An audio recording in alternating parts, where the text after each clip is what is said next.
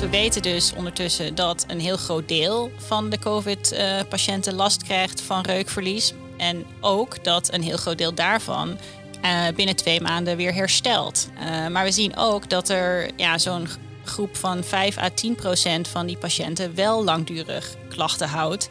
En we weten eigenlijk niet zo goed hoe, hoe het met die patiënten verder gaat. Nou, helemaal zeker weten we het nog niet. Daar moeten we het ook uitzoeken. Maar bij andere aandoeningen waar zenuwen uitvallen, bij inflammatoire aandoeningen, zien we dat prednison goed helpt. En er zijn in de literatuur al twee kleine studies gedaan bij een kleine hoeveelheid patiënten, waarbij ze toch effect zien van die prednison. En dat ze zien dat als je die prednison vroeg geeft, dat er meer patiënten herstellen uh, van hun reukverlies dan als je het niet geeft. Ik denk ook wel dat het uniek is in Nederland dat het voor het eerst eigenlijk op het gebied van reukstoornissen zo'n groot onderzoek plaatsvindt. Welkom bij Tussen Neus en Lippen, een podcast van Reuksmaakstoornis.nl, de patiëntenvereniging voor mensen met een reuk- en of smaakstoornis. Ik ben Edwin Mooibroek. In deze aflevering gaan we het hebben over een grote subsidie die is toegekend voor onderzoek naar reukverlies na een coronabesmetting. Het nieuws van de subsidie is bekend geworden op de dag dat deze podcast verschijnt. De gast eh, KNO-arts eh, Digna Kamalski van het UMC in Utrecht, universitair hoofddocent Sander Boestveld van de Wageningen Universiteit en Kirsten Jaarsma, voorzitter van de patiëntenvereniging Reuksmaakstoornis.nl. Welkom allemaal. Dankjewel. Dankjewel. Dat is mooi nieuws, hè, zo'n subsidie. Ja, heel erg mooi nieuws. We zijn er echt ontzettend blij mee. Ja, want het kwam toch nog een klein beetje als een verrassing? Het, het blijft altijd een verrassing of zo'n subsidie wordt toegekend of niet. We waren zelf natuurlijk heel erg tevreden uh, met het voorstel wat we hadden ingediend en ook met het consortium, dus de verschillende instituten en partijen die meedoen. Maar het, het blijft altijd even afwachten of, uh, of de subsidiegever daar net zo uh, positief over denkt. Digna, het onderzoek is opgedeeld in twee delen. Wat gaan jullie allemaal onderzoeken? Nou, we willen gaan kijken naar patiënten die COVID hebben doorgemaakt en die een reukverlies hebben en die dat houden. Reukverlies eh, komt bij COVID heel veel voor. Meestal herstelt dat gewoon, maar een klein hoeveelheid patiënten houdt klachten. En die groep willen wij beter onderzoeken. En dat willen we op twee manieren doen. Vanuit de Universiteit Wageningen zal er met name gekeken worden naar het natuurlijk beloop en hoe dat reukverlies zich ontwikkelt over de tijd. En vanuit het UMC in Utrecht willen wij gaan kijken of we ook met behandeling aan de gang kunnen. En dan denk je aan medicijnen bijvoorbeeld? Ja, of het zin heeft om in het beginstadium van de aandoening eh, medicijnen te geven. En dat medicijn is dan prednison. Dat is een sterke ontstekingsremmer. Het idee is dat dit reukverlies ontstaat doordat er na de COVID-infectie een inflammatoire reactie van het lichaam eh, bij de reukzenuw ontstaat, waardoor de reukzenuw niet meer goed functioneert. En die inflammatoire reactie, die ontstekingsreactie, die kan je remmen door uh, steroïden of prednison te geven. En uh, wij hopen dat dat effect gaat hebben. Maar hoe weet je dat prednison mogelijk gaat helpen? Nou, helemaal zeker weten we het nog niet. Daar moeten we het ook uitzoeken. Maar bij andere aandoeningen waar zenuwen uitvallen, bij inflammatoire aandoeningen, zien we dat prednison goed helpt. En er zijn in de literatuur al twee kleine studies gedaan bij een kleine hoeveelheid patiënten, waarbij ze toch effect zien van die prednison. En dat ze zien dat als je die prednison vroeg geeft, dat er meer patiënten herstellen uh, van hun reukverlies dan als je het niet geeft. Maar die studies zijn heel klein. Dan praat je over aantallen van tien of minder patiënten. En dat is nog niet echt het bewijs waar we naar op zoek zijn. Nee. Want prednison heeft ook nadelen. Ja, dus, bijwerkingen. Ja, dus om het zomaar te geven, ja, dan moet je wel goed over nadenken. Hè? Dus we willen echt weten dat het effect heeft uh, voordat we dat aan grote groepen patiënten gaan voorschrijven. Ja, want zijn er nu al patiënten die het nu al krijgen, die nu hier komen zeg maar, met reukverlies, reukvervormingen, waarvan je denkt van nou, laat ik proberen? Nee, wij schrijven het nu niet voor. Wel uh, wordt het aan patiënten die corona hebben gegeven in de ziekenhuizen. En dan niet zozeer de prednison, maar de dexamethason. Dat is eigenlijk een broertje van. Uh, maar voor het reukverlies geven wij het nog niet. Dat zijn patiënten die ja, nu nog gewoon thuis zitten en klachten ervaren. Dus nu moet het eerst onderzocht worden of het echt daadwerkelijk werkt. En dan kan het uiteindelijk op grote schaal gebruikt worden ook. Ja, als het effectief blijkt te zijn, zeker. Ja, zijn er nog andere behandelingen dan prednison waar jullie aan denken? Nou, prednison is eigenlijk de, de sterkste behandeling. Er is ook, uh, zijn er onderzoeken elders in, uh, in Europa gaande met uh, neusspray. maar dat lijkt veel minder te doen.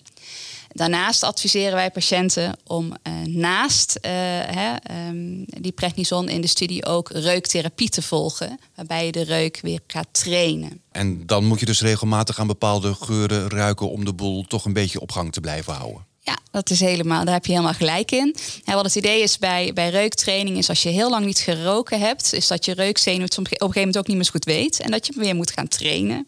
En dan ruik je dagelijks aan verschillende geuren. En dat doe je maanden lang in de hoop om die zenuw weer extra te stimuleren, zodat hij zich beter gaat herstellen. En daar is eh, bewijs voor voor andere virusinfecties dat, het een heel goede, dat dit een goede behandeling is. Voor de corona weten we het niet zeker, maar het is ook een, een behandeling die weinig kwaad kan. Dus wij adviseren dat nu al aan al onze patiënten. Maar voor dit onderzoek is dus uh, prednison qua medicijnen dan het uh, belangrijkste. En Sanne, wat gaan jullie onderzoeken?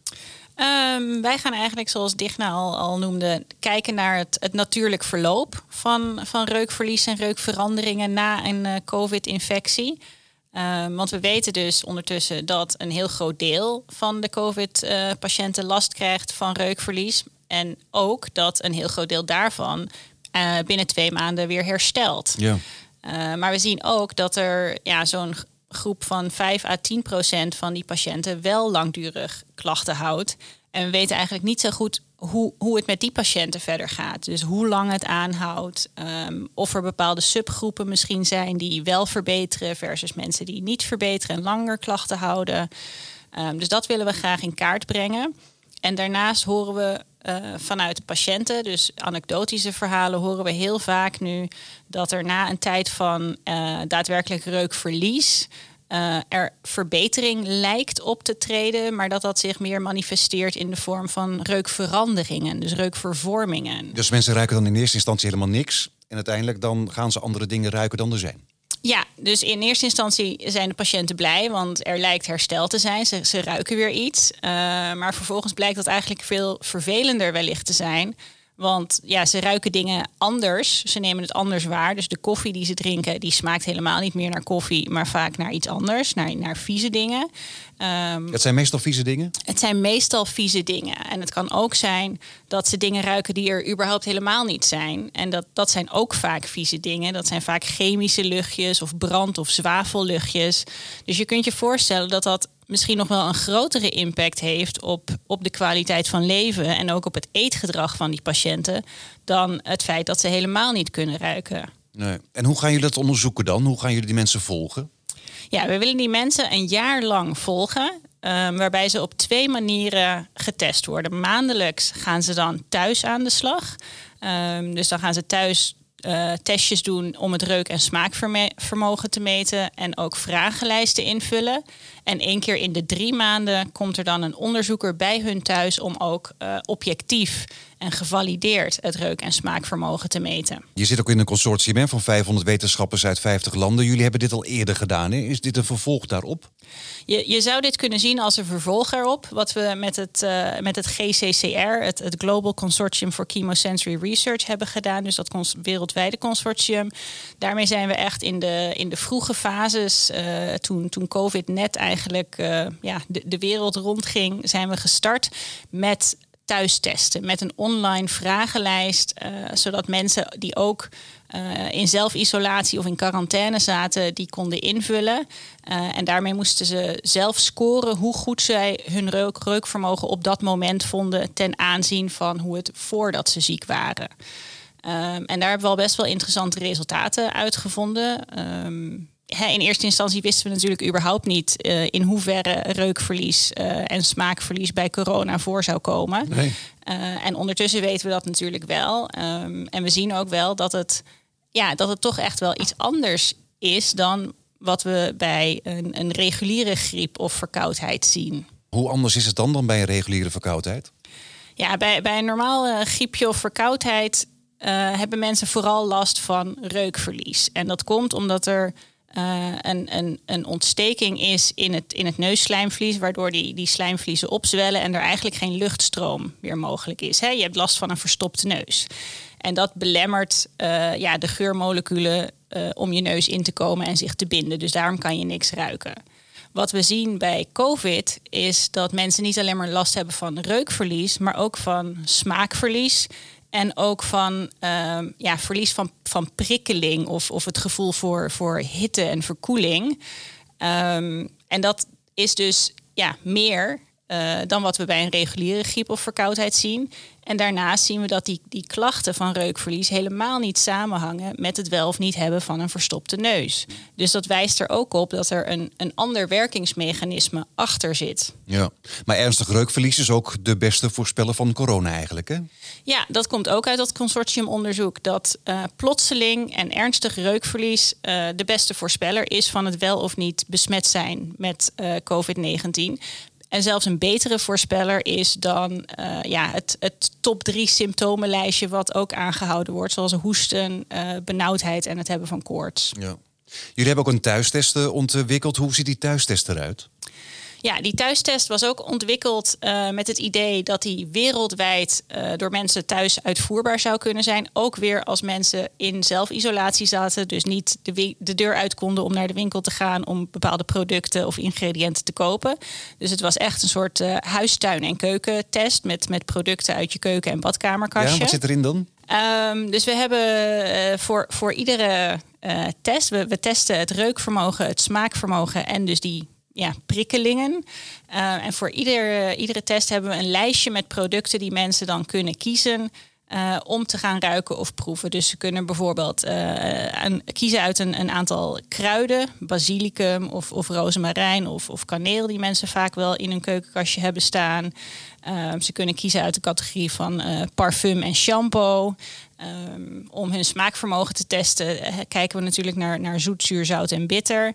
Nou ja, dan kun je denken aan, aan citroensap, wat mensen vaak wel in huis hebben. Suiker en zout natuurlijk. En voor bitter kunnen mensen dan proeven van, uh, ja, van koffie of van theeblaadjes. Mm -hmm. Dus op die manier kunnen ze zelf hun, hun reuk- en smaakvermogen in kaart brengen. Kijken of het beter wordt of slechter wordt. En dat kunnen ze herhaaldelijk doen, inderdaad, door, te, door dan te kijken over tijd uh, of er verbetering in zit. Dus op die manier krijgen ze zelf ook inzicht uh, ja, hoe het gaat met hun reuk- en smaakvermogen. Ja. En zijn de uitkomsten van die test al bekend? Die uitkomsten zijn nog niet bekend. Uh, het is een beetje jammer, want het idee van die test was inderdaad dat mensen dat vaker zouden invullen. En we zien dat mensen het heel vaak, uh, of heel veel mensen hebben het ingevuld en maar gedaan, maar maar één keer.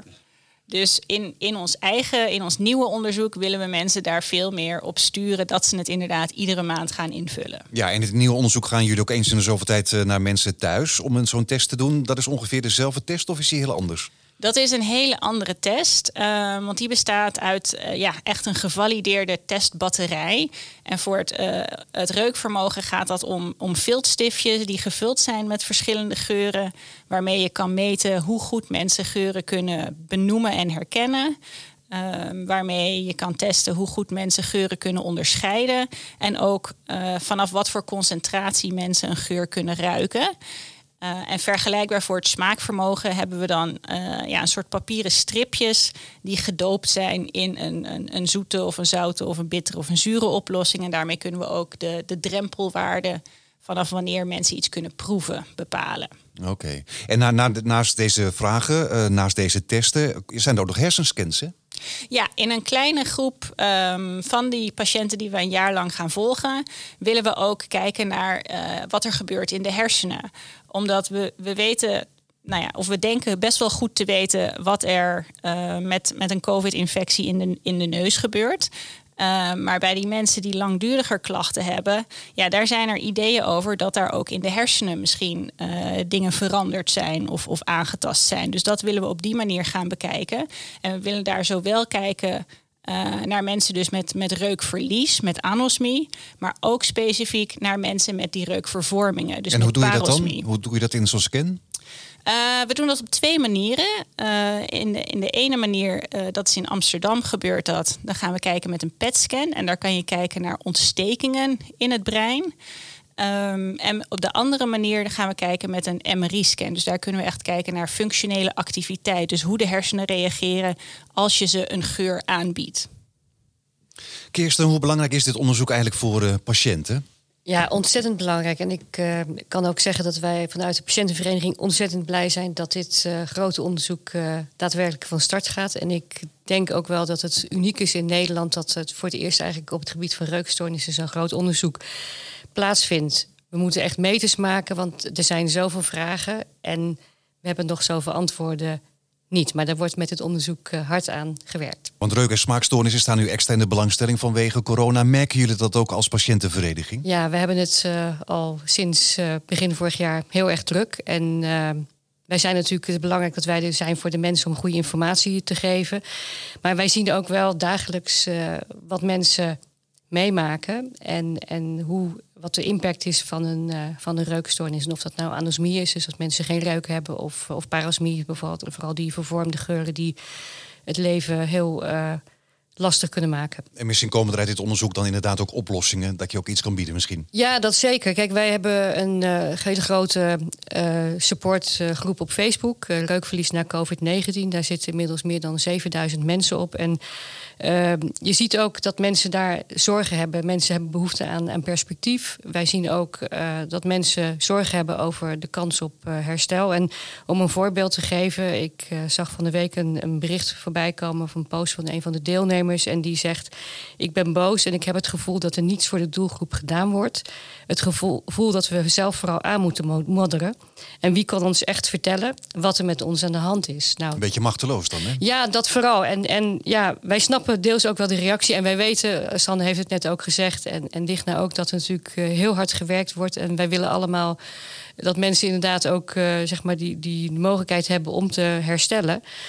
Maar ja, wij zien ook mensen nu nog die een toevlucht zoeken uh, in een gembershotje. Omdat zij denken dat dat mogelijk hun reuk geneest. Mensen zoeken naar alternatieven eigenlijk. Ja, zeker. Alternatieve en, geneeswijzen. Ja, en dat is best lastig om te weten dat dat niet werkt. Maar uiteindelijk uh, hopen we toch uh, na het onderzoek mensen meer perspectief te kunnen bieden.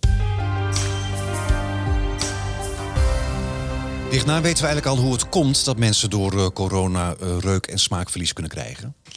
Er is redelijk, redelijk, al wat onderzoek naar gedaan, maar um, helemaal precies weten we het nog niet goed. Die, dat, zo'n COVID-virus, uh, dat, dat hecht zich aan uh, bepaalde receptoren, de, de ACE-receptoren, en die gaan dan uh, de slijmvliezen in. En dat gebeurt in het gebied rondom de reukzenuw. En niet zozeer de reukzenuw zelf, maar de steuncellen eromheen. En die steuncellen zijn heel erg belangrijk, want die steuncellen die geven de zenuw bepaalde stofjes, zodat die zenuw goed kan functioneren. En uh, als het COVID-virus daar is opgeruimd, dan kan het zijn dat in die steuncellen er dus heel veel van die ja, inflammatoire uh, cellen achterblijven. Hè, dus die je lichaam daar naartoe heeft gestuurd om het op te ruimen, die uiteindelijk meer kwaad doen dan goed. We denken dat het zo zit.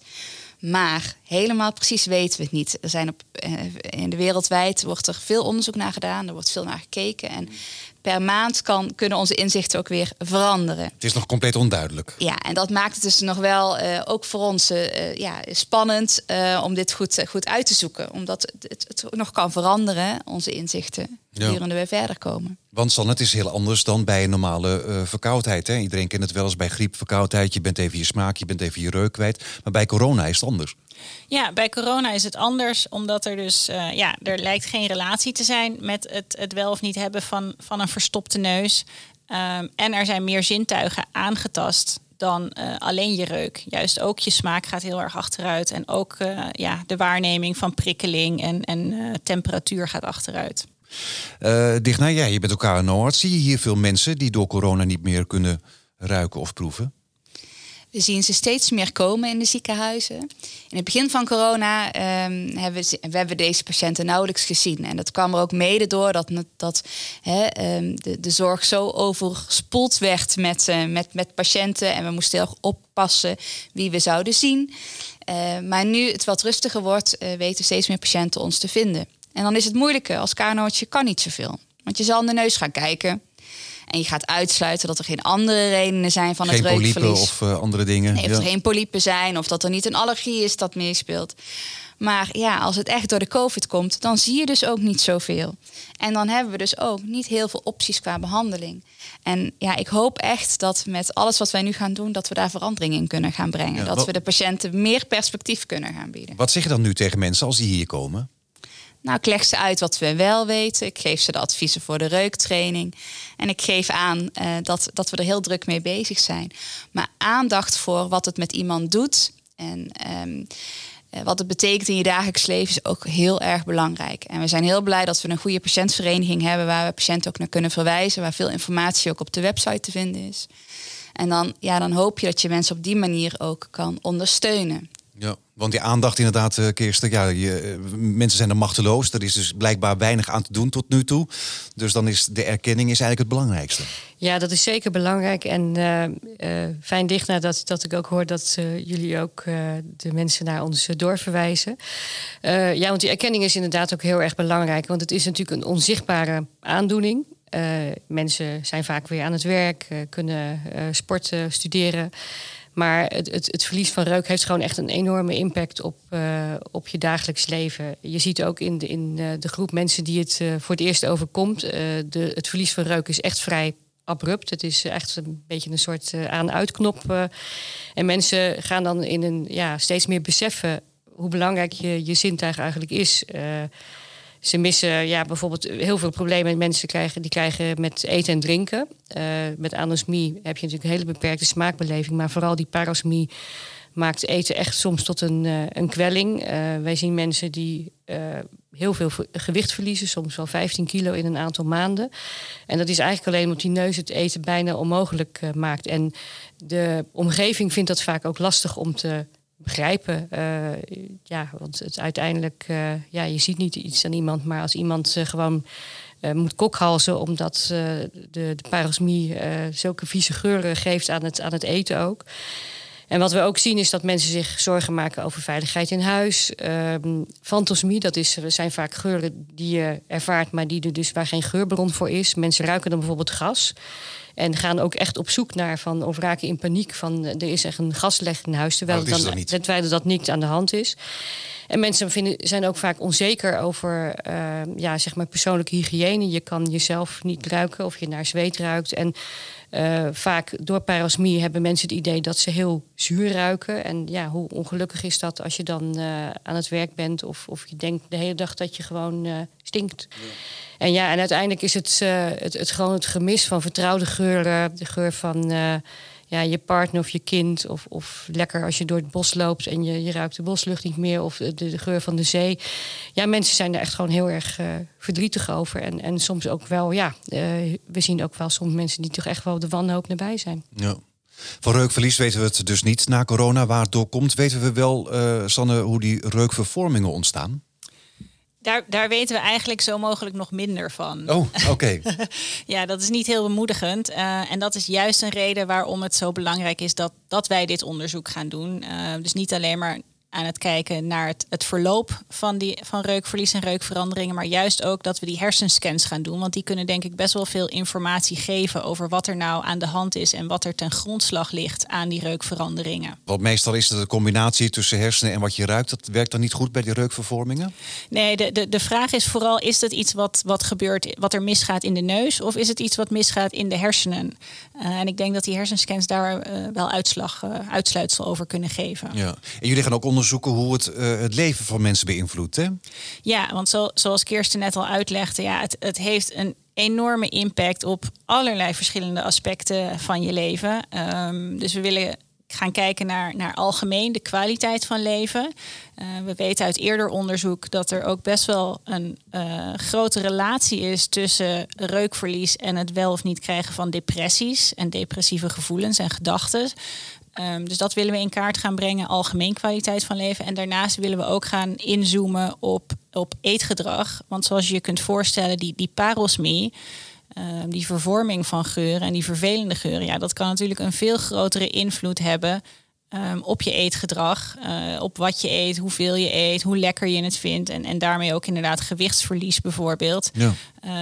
dan wat we, wat we normaliter zien bij, bij gewoon reukverlies, noem ik het maar even. Toch is het raar dat het dan altijd vies uh, ruikt hè, in plaats van lekker. Ja, dat, dat blijft heel intrigerend. En ik, ik zou willen dat we daar uh, een verklaring voor hadden. Ja, ik neem ook aan dat in meerdere ziekenhuizen wordt gekeken naar uh, dit probleem. En deze subsidie moet nu voorkomen dat in meerdere ziekenhuizen dubbel werk wordt gedaan, Digna? Ja, zeker. je wil eigenlijk voorkomen dat in elk ziekenhuis iedereen gaat twijfelen... gaan we het nou wel prednison voorschrijven of niet. Je wil gewoon dat aan één dat het op één plek goed wordt uitgezocht. We werken dan ook nauw samen met het Reuksmaakcentrum in Ede. die er hier ook veel ervaringen in hebben. En ehm, zo snel als we resultaten hebben, zullen we het ook delen, zodat ook mijn collega's elders in het land eh, precies weten hoe, ja. hoe het ervoor staat. Maar goed, in Nederland steeds meer mensen worden gevaccineerd. Uh, laten we hopen dat uh, corona misschien over een tijdje uh, de wereld uit is. Stel dat het zo is, dat steeds minder mensen besmet raken. Maakt het dan dit onderzoek overbodig? Ik zou het heel mooi vinden als uh, dit onderzoek uiteindelijk overbodig zou blijken te zijn. Uh, maar we weten dat natuurlijk ook niet. Wat wel zo is, is dat eigenlijk alle kennis die je opdoet met wetenschap je uiteindelijk ook weer verder helpt in de toekomst. Stel dat COVID weg zou zijn, dan weet ik niet wanneer er weer ooit een pandemie ontstaat met misschien een ander virus. Ook uh, weten we dat er uh, bij andere virusinfecties ook reukverlies kan ontstaan. En um, geeft dit soort informatie, helpt ons daar ook bij. Dit kan ook helpen bij andere virussen. Ja, het helpt ons in ieder geval om beter te snappen wat er nou gebeurt. En we hebben nu een grote hoeveelheid aan, aan patiënten met dit probleem, uh, waardoor we ook iets kunnen onderzoeken. Als het heel, iets heel weinig voorkomt, is het soms heel lastig om, dat, uh, om daar de aantallen voor te halen om, om, om netjes onderzoek te kunnen doen. Uh, maar nu gaat ons dat, gaan, we dat, gaan we dat redden. Um, ik, vind, ik hoop dat COVID achter ons, dat we het achter ons kunnen gaan laten. Maar we zien nu toch dat uh, ook ondanks uh, volledige vaccinaties mensen besmet kunnen raken. Dus we zijn er nog niet 1, 2, 3 van af. En dat maakt ook dat je op de lange termijn moet denken. Ja, want ook bij vaccinaties kan je nog besmet raken en ook nog steeds je reuk kwijtraken. Ja, dat denken we wel. En in principe geldt ook een beetje voor jullie onderzoek. Hè? Als zometeen blijkt dat de medicijnen werken ook, dan is jullie onderzoek misschien ook weer uh, uh, overbodig. Ja, ja, dat klopt. Dus uh, aan de ene kant, ja, we hopen natuurlijk ontzettend dat het onderzoek van Digna uh, ons onderzoek overbodig gaat maken ook. Um, maar we, we weten het op dit moment gewoon nog niet. En daarom is het goed om, om op twee sporen tegelijk uh, in te zetten. En daarnaast, hè, wat, je, wat je net al zei, van aan de ene kant, we hopen natuurlijk heel erg dat, dat, dat we na de zomer van COVID af zijn. Um, maar misschien is dat gewoon helemaal niet zo. En misschien is het wel zo dat COVID ieder jaar weer uh, opnieuw opduikt in een, in een net iets andere variant, waar de vaccinatie misschien net weer niet helemaal goed tegen werkt. En dan kan het zijn dat, uh, dat mensen misschien niet meer zo ziek worden en op de, op de IC of in de ziekenhuizen belanden. Maar dat ze nog wel ja, klachten hebben, waaronder reukklachten. En dan is het juist ook goed dat we, dat we ofwel behandeling hebben, ofwel mensen in ieder geval kunnen, kunnen adviseren en informeren en daarmee perspectief kunnen bieden over uh, die reukklachten. Ja. Dicht, dan kan iedereen meedoen aan jullie onderzoek? Wij zijn op zoek naar patiënten die uh, een recente COVID-infectie hebben doorgemaakt. Dus um, he, we weten dat als je um, uh, geïnfecteerd bent met COVID, dat in die eerste fase veel mensen reukverlies hebben, maar dat is na een maand bij een deel van de patiënten blijft bestaan. Naar die patiënten zijn we op zoek. Dus dat betekent ook dat patiënten die al langer reukverlies hebben na de COVID, dus misschien wel maanden, voor dit onderzoek niet in aanmerking komen. En wat moeten die dan? Uiteindelijk hopen we met, met de informatie die we krijgen uit deze onderzoeken ook deze patiënten beter te kunnen informeren. Uh, maar als je kijkt naar behandeling, dan zijn we bang dat die behandeling met prednison met name effectief is bij patiënten heel erg in het begin van uh, het probleem. En dat het later veel minder effectief gaat zijn. Dus je moet er snel bij zijn. Ja. ja. En geldt dat ook voor het uh, andere onderzoek, Sanne? Uh, voor een deel wel. Um, want, we, want we willen zo betrouwbaar mogelijk uh, dat reuk- en smaakvermogen meten. En dat kan het best uh, real-time. Um, dus niet terugkijkend in de tijd. Um, dus wij zijn vooral op zoek naar mensen met een COVID-besmetting in de afgelopen drie maanden om ja, die dan nog een jaar lang te gaan volgen. Oké, okay, dus mensen die mee willen doen aan jullie onderzoek, die moeten inderdaad uh, nog aan het begin staan eigenlijk, bij allebei eigenlijk. Ja, klopt. Ja, ja. Wanneer zijn de resultaten bekend? De resultaten hangen af van uh, hoe snel de, het onderzoek uh, we het kunnen afronden. Uh, voor de studie in het UMC in Utrecht hebben we 116 patiënten nodig. Nou, je kan je voorstellen dat dat heel erg afhankelijk is van wat de cijfers gaan doen, hoe snel wij de studie kunnen vullen. Um, als we uh, de studie afronden, de laatste patiënt hebben geïncludeerd, dan zijn we nog drie maanden bezig voordat we de eindresultaten of de laatste metingen hebben. En dan moeten we de resultaten nog gaan communiceren. Dus ik denk dat we sowieso uh, zeker een jaar verder zijn, misschien wel meer. maar ik zou graag de, de luisteraars gerust willen stellen. Zo snel als wij wat weten, zorgen wij dat jullie ook geïnformeerd worden. Het zou dus al kunnen dat mensen al eerder met prednison behandeld kunnen worden? Of? We moeten wel de resultaten van de studie afwachten. Je kan niet zomaar beginnen Nee, halverwege. Je moet Nee. echt even zeker weten dat het ook daadwerkelijk werkt. Eh, maar als wij dat weten, zullen we dat ook snel communiceren. En de, eh, daarin zijn we blij met onze samenwerking met de patiëntenvereniging. Omdat dat ook een manier is om patiënten snel te kunnen benaderen. Ja, want kunnen mensen zich al aanmelden voor het onderzoek? Of? Ik zou zeggen, hou de website van reuksmaakstoornis.nl goed in de gaten. Ja. Kan, kan, je, kan, je, kan je spreken eigenlijk van een historisch onderzoek? Eh, inderdaad, van eh, reuk- en smaakverlies is over het algemeen niet echt erkend. En nu wel eigenlijk, hè, met het onderzoek, of niet? Ja, ehm, hè, aan de ene kant her- eh, heeft Nederland best wel een, een, een lange historie als het gaat om reukonderzoek. Eh, maar in de afgelopen nou, 30 jaar denk ik dat het eh, ook een beetje ingezakt is, wellicht. Waarom? Ehm, omdat er weinig aandacht eh, en, en erkenning voor is. En ik denk dat dat ja, misschien wel een van de, van de positieve kanten van, van COVID is geweest. Eh, dat mensen nu veel meer aandacht hebben voor het reukvermogen en, en veel beter snappen. Eh, hoe belangrijk het reukvermogen is en wat voor impact reukverlies kan hebben. En dat dringt dus ook door eh, naar subsidiegevers, eh, waardoor er nu veel meer geld voor onderzoek naar reuk komt. En dat is heel, heel fijn en heel belangrijk. Dus inderdaad historisch eigenlijk. Ja, en zeker zo'n groot consortium binnen Nederland. Ja, moeten jullie ook goed doen hè, als uh, reuk-smaakstoornis. Ja, ik heb het net al gezegd, we zijn er ontzettend blij mee. En ehm, nou ja, ik, het, citaat wat ik net gaf van de Facebookgroep, die, die, die vraag van eh, wie gaat ons eh, de, die uitleg geven. Ik denk dat vooral ook aandacht eh, voor het, voor het eh, probleem van reukstoornissen heel erg belangrijk is. En ik denk ook wel, elke luisteraar hier ook eh, wil ik eh, op het hart drukken van als je iemand in je omgeving hebt die dit, die dit heeft, eh, probeer ook een beetje de, de- de- te begrijpen wat, eh, wat de impact is. Want daar zien we ook dat mensen daar heel vaak mee, eh, mee worstelen. Oké, dank jullie wel. Graag Ja. gedaan. KNO-arts eh, Digna Kamalski van het UMC in Utrecht, universitair hoofddocent Sanne Boesveld van de Wageningen Universiteit en Kirsten Jaasma, voorzitter van de patiëntenvereniging Reuksmaakstoornis.nl. Tot zover deze Tussen Neus en Lippen, een podcast van Reuksmaakstoornis.nl. Dank voor het luisteren.